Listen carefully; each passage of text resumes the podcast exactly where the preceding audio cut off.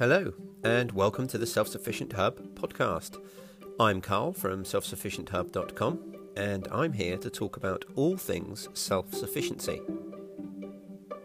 Sustainability and food security matters.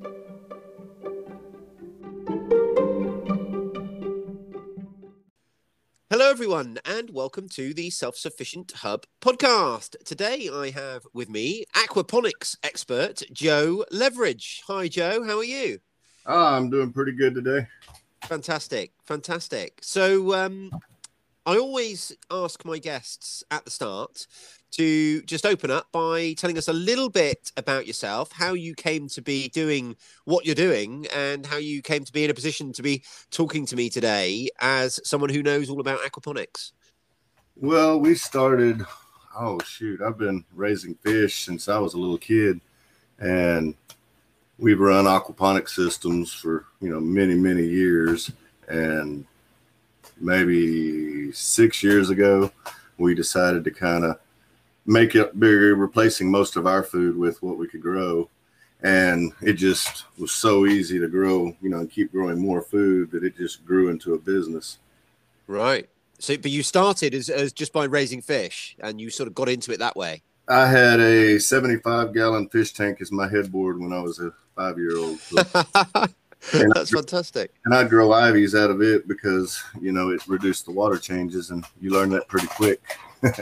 Yeah, yeah, yeah. Of course. Anyone who keeps fish will know that if you've got some live plants in there, then they're gonna they're gonna help with the uh, the filtering, aren't they? Absolutely. So you said we a few times. You know, we uh, we started and we grow fish. Who, who's we in that situation? Well, Is it your my, my family? Absolutely. You have my wife Leah and, and Joe and Rose and and Reagan, and I pretty much run the operation here. And aquaponics is one small part of this. You know, I mean, we have you know giant shrimp tanks in the back that are quarter million gallons. We have an indoor aquaculture where we breed our own, you know, about six types of tilapia and different types of fish. Uh, we wow. teach classes, you know. When I say I teach classes. I show. We do classes for our veterans. You know, no charge to them, and we bring them in. And if they want to, most of it's just an introduction. You know, yeah. every once in a while we get a few that will, you know, we'll help them set up their whole, you know, systems for themselves. Fantastic. Well, we'll, we'll certainly dive into um, a bit of depth on a lot of these topics, but let's just start with the, the really simple one. You know, what is aquaponics? It is a way to convert, you know, your byproducts of your fish into nutrients for your plants. You know, you're using several types of bacteria and funguses to accomplish this. And by doing this, instead of having to do these massive water changes, it is a closed system and it just uses so much less water and energy. You know, well, not less energy than if you were out in the crops, but, you know, less energy as far as running the systems. Yeah, yeah. So, um, just to pick you up quickly there, you, you say energy. Where is that energy going? Is it all just to power pumps? Uh, yeah, absolutely. You have air pumps and water pumps, and that's pretty much about, well, and then you have fans. And that's pretty much the basics for the greenhouses. You know, in the yep. aquaponics, we do have to run geothermal chilling, and then we do have backup chillers. Same with uh, heating. You know, we have electric, gas, and wood fire heating. Just, you know, we just came through a zero degrees, and you know, our greenhouses didn't hit below 65. Yeah, and that obviously that that that's dependent on where you are in the in the world, obviously, and also what sort of fish you're going to use. Absolutely, because during the wintertime we have to switch to like the hybrid striped bass, and during the summers and when it's warmer, we can grow, you know, your tilapia and your other more warm water, you know, fish. Yeah, yeah, and and so would you say that? looking at yields and what it is what it is you're trying to do with not you necessarily but anyone who approaches the idea of creating and using an aquaponics system, would you say the primary yield is always fish, or is it, uh, you know, the primary yield? The You, you can set that up either way. Here's an example. In my lettuce greenhouse, we grow very few fish, and they cover the whole greenhouse. You know, we put you know we can calculate exactly what we need to feed in to feed that amount of plants. Mm-hmm. But then in our aquaculture building, you know, we remove all the solid waste, we mineralize it, and we can run you know 20 greenhouses off of it if we had that. Yeah. But you don't have to have the fish and the plants in the same system. You just need the nutrients to feed the plants. Yeah, yeah, yeah. So you need some way of, of moving the moving the nutrients from one Absolutely. medium to another. Yeah. So let, let's can you talk us through a system if someone was looking to start out just a simple or as simple as, as a basic starter system can be, where would someone start? What would that system look like when it's up and running? Well, it depends on what their goal is. And, you know, if you just wanted a basic system, it would be a fish tank with some ivies growing under a light, you know, with a couple little ornamental fish, or you could even grow one fish, you know, that you were going to grow up to size. But it's a basic system that would feed you. You know, you're looking at, you know, about a square meter of grow Yep. area with a fish tank, you know, the bigger it is, the easier it is because the pH swings and the nutrients build. You know, you build the nutrients up, and if you have a small tank, it's you can overdo it really easy. Yeah, that makes that makes massive intuitive sense to me. Um, I- starting just- small, but you know, have a goal where you want. You know, if you want to grow ten lettuces a month, you know, that's an easy goal to meet, and you just kind of got to figure out the space. You know, I, I can grow two heads of lettuce in a square foot. You know, Yeah. you need two rotation if you're going to do this continuously. So you need, you know, five or six square foot of area, and you could grow that many lettuces. Yeah, yeah, yeah. And and I think just to sort of expand on what you said about the the size and how a bigger size can actually make the system easier to manage. I think I think one way of looking at that and kind of um, you know getting that across quite simply is to think if you you know if you had a a small if you had a cup full of water and then you had a bath full of water and you tipped you know one droplet of red dye in each it's going to make a massively bigger difference in that cup than it would in the bath isn't it? And that's the same with all the you know the, all the excess of whatever it might be that can come along and you're going to have to deal with it much quicker in a smaller system. Does that summarize it Absolutely. You know, my lettuce greenhouse is 12,000 gallons, and then the tomato house is 300 gallons. Well, the tomatoes can use 200 gallons of water in one day. You know, so I'm always having to manage it and keeping it going. Versus the lettuce house, you could pretty well let it run itself for a week or two, and it's Yeah, just yeah. the amount of water difference. Yeah. So if someone's goal then was to, you know, they, they wanted a system that provided them with some food, that was the purpose of it.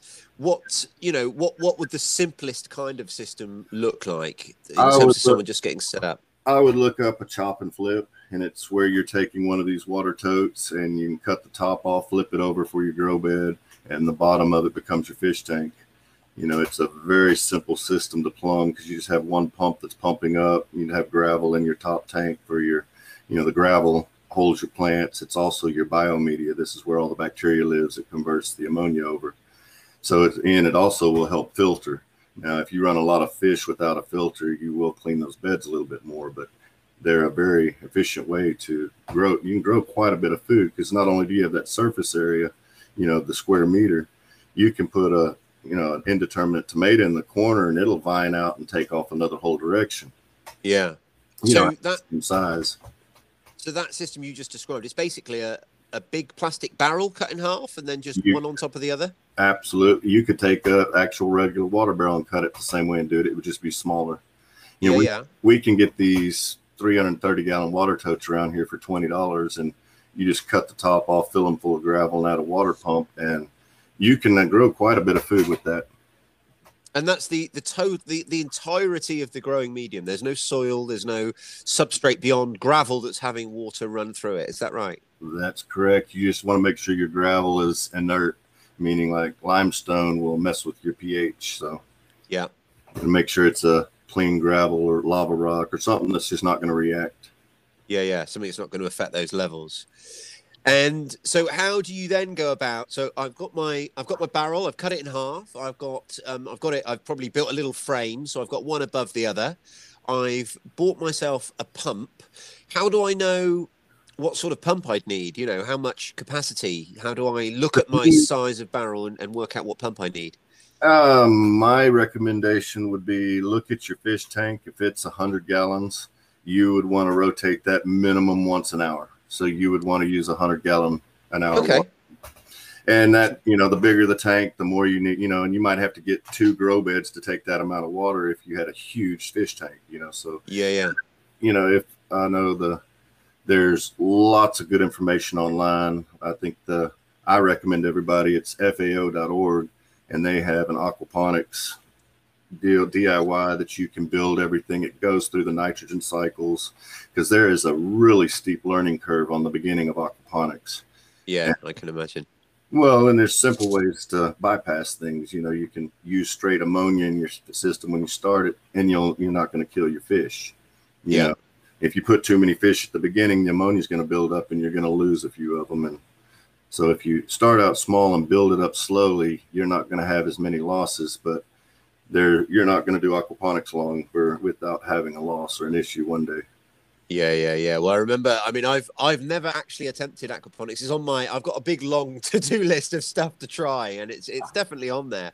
Um, but I have kept fish. I've kept uh, tropical fish, and and it's the same. Absolutely, same. It's the it's, fish you're worried about more. You know, because if electricity goes off and it's cold and you have warm water, yeah. fish, you're in trouble. You know, you can plan most of this stuff ahead of time, but if you're really cutting costs, you know, you're need a battery and a solar backup, you know, just for an air pump. So if something happens that your fish don't, you know, die. The plants can go a long time if you build the right, you know, uh, you know, they the roots don't dry out. Yeah, yeah, yeah. So okay, we've got as far as I've got my two barrels, I've got my water, and I've got my pump, and we're gonna introduce some fish now. I again from my tropical fish days i kind of know what, what, what we're doing we're basically we're, we're we're just using that second barrel the same way we'd use a commercial filter that we'd put in our fish tank aren't we?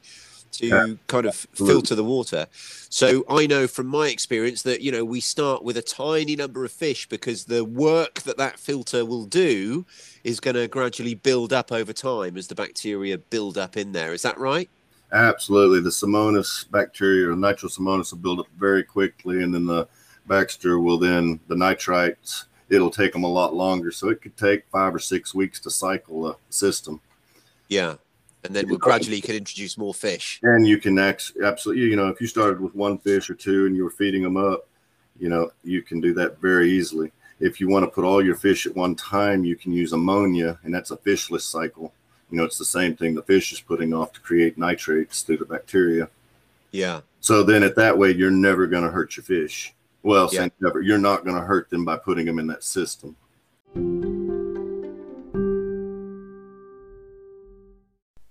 So it's really easy for you guys to get in touch. Whatever it is you want to say, whether it's an idea for a future episode or perhaps you've got some feedback on something you've heard me say, I really do love hearing from you. There's lots of ways that you can do it. Now, you can follow the links in the show notes. You can use your phone just by pressing the button in the link and record a voice message that can be played on the show. Alternatively, you can send us an email where we are self sufficient contact at gmail.com or you can find us via Facebook. But however you choose to do it, I really do love hearing from you guys. Perhaps you'd like to record a voice memo using the regular recording app on your phone and send that via an email. That's another way that I can play it on the show. But please do get in touch.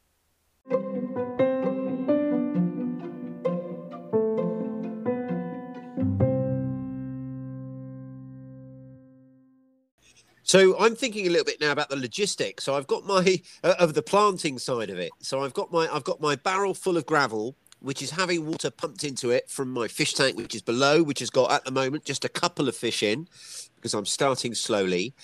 And uh, you know, I'm not going to be just uh, sprinkling lettuce seeds into that water, am I? So what's the process there? Well, apps. It depends on the gravel you get. You know, if you have like the hydroton at the top you know, it's a, it's a little smaller round, kind of a expanded heated clay pellet. You is it a bit like perlite? It, no, it's more. It's called. I mean, the one of the brands is Hydroton. Hydroton. You know, and they're little clay pellet. You know, balls. Okay. And you can absolutely seed into it. You know, and okay. it, it grows much faster. You'll normally put extra seeds in and then pull a few of them out. But if not, you can go by any transplant, you know, in soil, wash the roots off, put it in, and it might take it a few extra days, but it will come right back. Wow, I had no idea you could plant seeds straight into the system. That's Well, uh, That Very exciting. a lot of well, like our tomatoes, we clone most of our tomatoes. You just take a cutting, put it down in the gravel, give it a week, and all of a sudden it's full of roots and ready to go. yeah, yeah, yeah. So whereabouts are you again, Joe, in the world? I am right. I'm right north of Houston in Iola, Texas. Okay, so you get quite a warm environment usually. We've had three or four years in a row without freezing, and then this year we had zero, which is pretty much the coldest, the coldest we've ever well since '87. Yeah, yeah. Well, we get uh, we get below zero every year here, and uh, as does a lot of the world. So that's going to have a huge impact on what sort of fish you're going to choose. Do you know much about uh, sort of cooler climate fish, or are you, you know, is your I mean, knowledge we based? raise trout in our house because you know the tank doesn't get below 65 70 degrees you know so we can raise some cool water fish but you have to then run chillers you have to you don't want to fight nature if you're trying to save money but if you're No. if you want rainbow trout you can grow them in any temperature if you have enough chilling you know enough air you know water chilling capability Yeah, I know But- trout live quite happily here in the wild where I live. So uh, here in the UK, I think trout would be certainly it's certainly one of the options I looked at when I was looking a bit more closely into doing it. I we really enjoy eating the rainbow trout. They're a really good fish. But Yeah. like I said, we can only grow them during the winter outside, and then you you know you can raise them in as long as the water's not above seventy. They're pretty good. And so, is there anything we can't grow in terms of plants? If you set the system up for it, you can grow anything you choose. Wow. Now, And- it doesn't mean it's cost effective or wise to do it, but you can create an environment in aquaponics to grow pretty much everything. What does it lend itself towards best, though? Uh, leafy greens. Okay. main reason is because the ammonia becomes nitrates. You know, Yep. leafy greens, you know, your spinaches, your a lot of your herbs, they don't need a lot of potassium or phosphorus, so you're not having to supplement. If you're going to grow tomatoes or a flowering plant, you're going to have to supplement quite a bit of potassium and phosphorus to make them grow. Okay. Now, you These there's are- many ways to do this. You know, like rock phosphate is an organic way that slowly releases it. You know, we use a mineralizer that takes the solid waste and it breaks it back down, and we can get a little bit more phosphorus out of that way. Is there a way you can alter these um, with the feed for the fish, or not? Yes, you absolutely could buy a feed that is designed specifically for aquaponics. Like it would have more calcium and more iron, and but the problem is you're naturally the aquaponic system is going to be dropping in pH, so you're constantly going to be having to buffer it up, and constantly is you know, once a week if you you know you need to check it every once in a while to make sure because it's pretty important. But as Yeah, it as it's falling, we're using potassium and calciums to bring the pH and buffer it back up. So that's a supplement that you have to do no matter what, just to keep the pH at a balance. Iron, iron's normally the next one that is always missing, and you have to get a chelated iron for the pH of your water. But past those, you don't need to add anything else uh, to the system if it is running correctly. Yeah. So again, going back to sort of starting up our system, if someone, and you know, again, we're not looking at just one, you know, a tiny tank with a bit of ivy. If we if we are looking at, at producing some food for ourselves, even if it's not a tremendous amount to get started, what would you say were the sort of initial requirements insofar as both space and setup costs? If someone was looking to, if I said, right, I'm I want to have a system that I can start working on this weekend, you know, how much space do I need and how much would I need to spend just to get going? Well, that again depends upon your end goal, but if you're really trying to cut costs, if you can find the water container, you know, you want it used, make absolutely sure it's a safe plastic that it's made out of. Mhm. And and then past that, you want to make sure that there was nothing in it that it was a food grade, you know, that was in, you know, inside that container. And if you get Yeah. them used, we can find them sometimes at no cost, sometimes they're 20 or 40 bucks.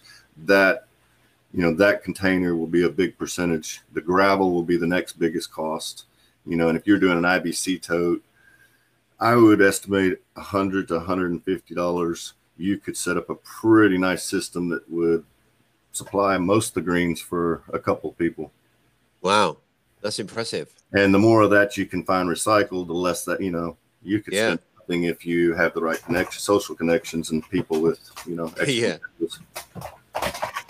So, of all the things you grow, what are your um, favorite crops and fish that you're getting from your system? Uh, our shrimp by far. okay. That's not even a comparison. Yeah, we raised uh, the Macrobrachium rosenbergii. It's a the giant Malaysian prawn. We'll raise them up. You know, when they're for me personally, we'll raise them to two to fours. You know, per pound. You know, when we're selling them to the public, we raise them to 16s normally per pound. Wow. And they're just there's just not a comparison. They're just very, very delicious. Yeah, they sound it. And uh, uh, what's the di- what's the difference between aquaponics and hydroponics? Nothing at all. Aquaponics, the all the plant side of aquaponics is hydroponics. You know, Okay. hydroponics is growing without soil. So they're both together. But you can also run, you know, we call it decoupled aquaponics, but that is hydroponics. The only difference is all of our nutrients are coming from our fish. We're not using, you know, any other nutrients putting into it, whether they're organic or inorganic. Yeah, yeah. And But oh, they're, they're the same thing. Hydroponics is very simple and easy, but aquaponics to me, you know, you're not using any chemicals. You're not ever having. I love the fish part of it the most, yeah, and so it makes it a great filter. But yeah, yeah, the learning curve of the aquaponics is by far keeping fish. yeah, yeah. Of course. Well, any any animal, any livestock, if you've not had it before, there are things that you think you know that you don't know until you've had them for a little while. You, and after 40 years, you still learn. yeah, absolutely, absolutely. Um, last question that I've got on my list is: what are the sort of upkeep costs? And I'm thinking of fish feed and that kind of thing. Um, absolutely. I mean, the better quality fish food, your fish food is the number one input into that system. So my recommendation is get the best non-grain protein fish food you can afford or get. And it just you feed so much less of it, which keeps the water cleaner. You know, floating foods are so much easier because if they don't eat it, you can pull them out. You know, so a little bit more on the fish food and aquaponic systems. I mean, my greenhouse that we pull out of probably 300 pounds of lettuce a week. I mean, I only feed three pounds of food a day. I mean, so if you have a small system, you're not going to feed very. It, it just doesn't take much feed. So buying bulk makes it cheaper. That is another advantage. You know, So, feed- go on. uh, buying any uh, you know any of your stuff in bulk when you're doing this you know you buy a one pound thing of food it could be very expensive you buy a 50 pound bag and can keep it now granted you need to be able to use that within six months but you know thinking ahead you know when you're buying like an air pump instead of looking for the less expensive look what they cost to run because the running time in a year is normally double the original cost of the equipment Ah, that You know, and this- That's very and this- interesting. well, this is water pumps. You know, the less head, height, head less head height you raise, the less pump you need to push that. You know, because if you need hundred gallons an hour for a fish tank and you're just flowing it one foot up, it's a little pump. But if you have to flow that twenty foot up for that hundred gallons, you know that becomes a massive one horsepower pump. And Yeah. 50 watts versus 750 watts is a big difference if it's 24 hours a day. Yeah, yeah. And can you run some of these uh, smaller pumps? Can you run them direct from solar? If you had a battery backup or a battery that could take you through the nighttime, absolutely. Yeah. You- Yeah, I know there are some. You can run any type of system off solar if you chose to, but you have to design it that way so you're using as little energy to run the system as possible. Yeah. I know there are some quite affordable pumps I've seen that run off solar and have a sort of a battery integral to the pump themselves and uh, I quite like that idea. I think they I think they set to sort of run for so many minutes an hour rather than constantly Well, though. No, and uh, in your barrel system, it needs to be pretty much constant because Okay. your gravel is your filter. You can't, you know, I mean, you could do it if you had one fish and you weren't really pushing it, but if you have 10 fish in that tank and you have just enough gravel to remove their ammonia, it needs to be, you can use like a constant flow or you could create a U siphon, which is just a plumbing term of when it gets to a certain level, it'll just drain the bed out automatic.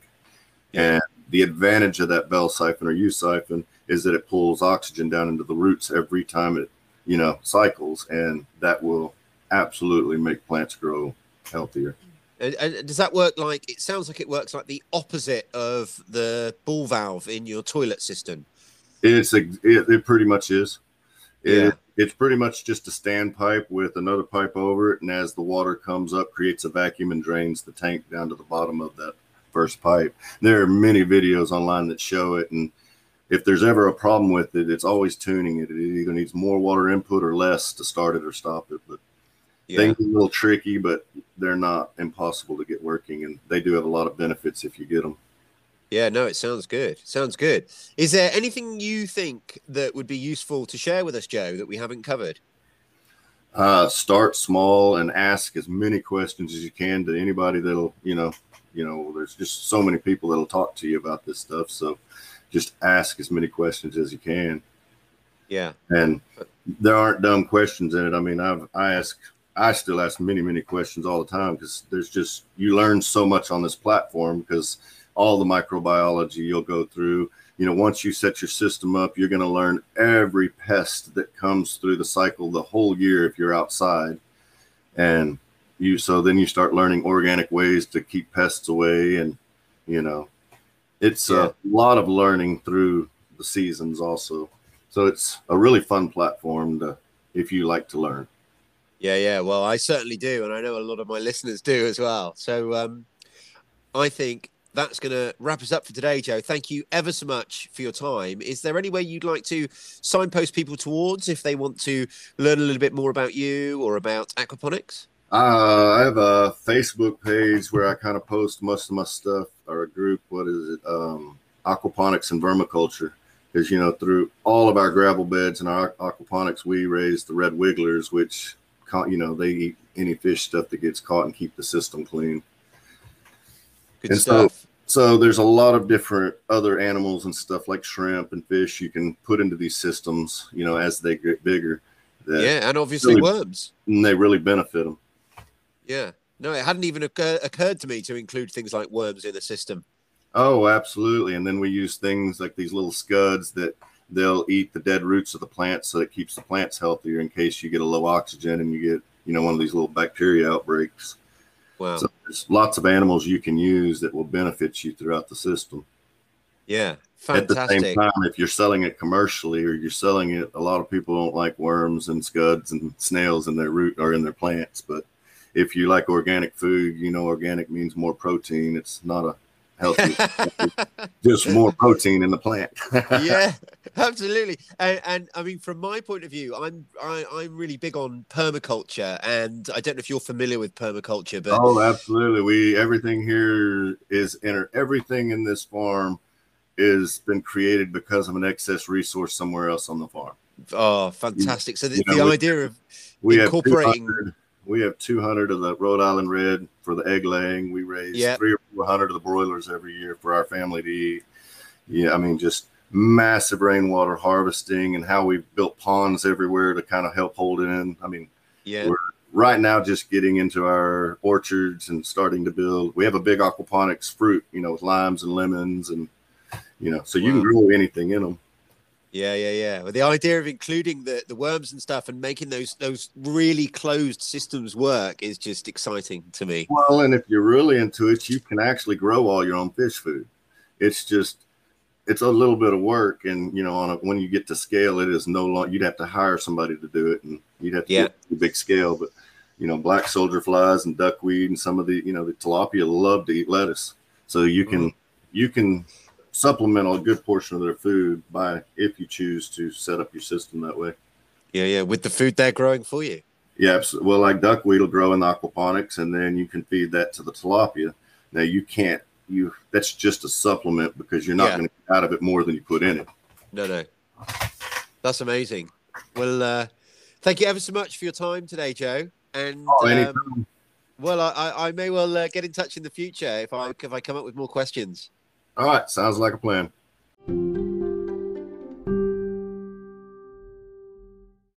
So I just want to take a moment and say thank you. Thank you for listening. I really, really appreciate every single one of you who downloads and listens to the show.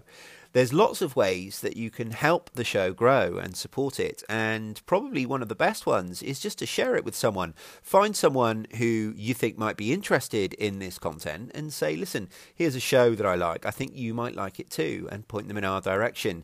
We would be forever grateful. If you want to go a step further, you could also become a patron. You can do that by going to patreon.com forward slash self sufficient hub and set up to donate a small monthly amount. If you think this podcast is worth the price of a cup of coffee a month, then you can set it at that amount. And obviously, anyone who chooses to do that, we are eternally grateful to.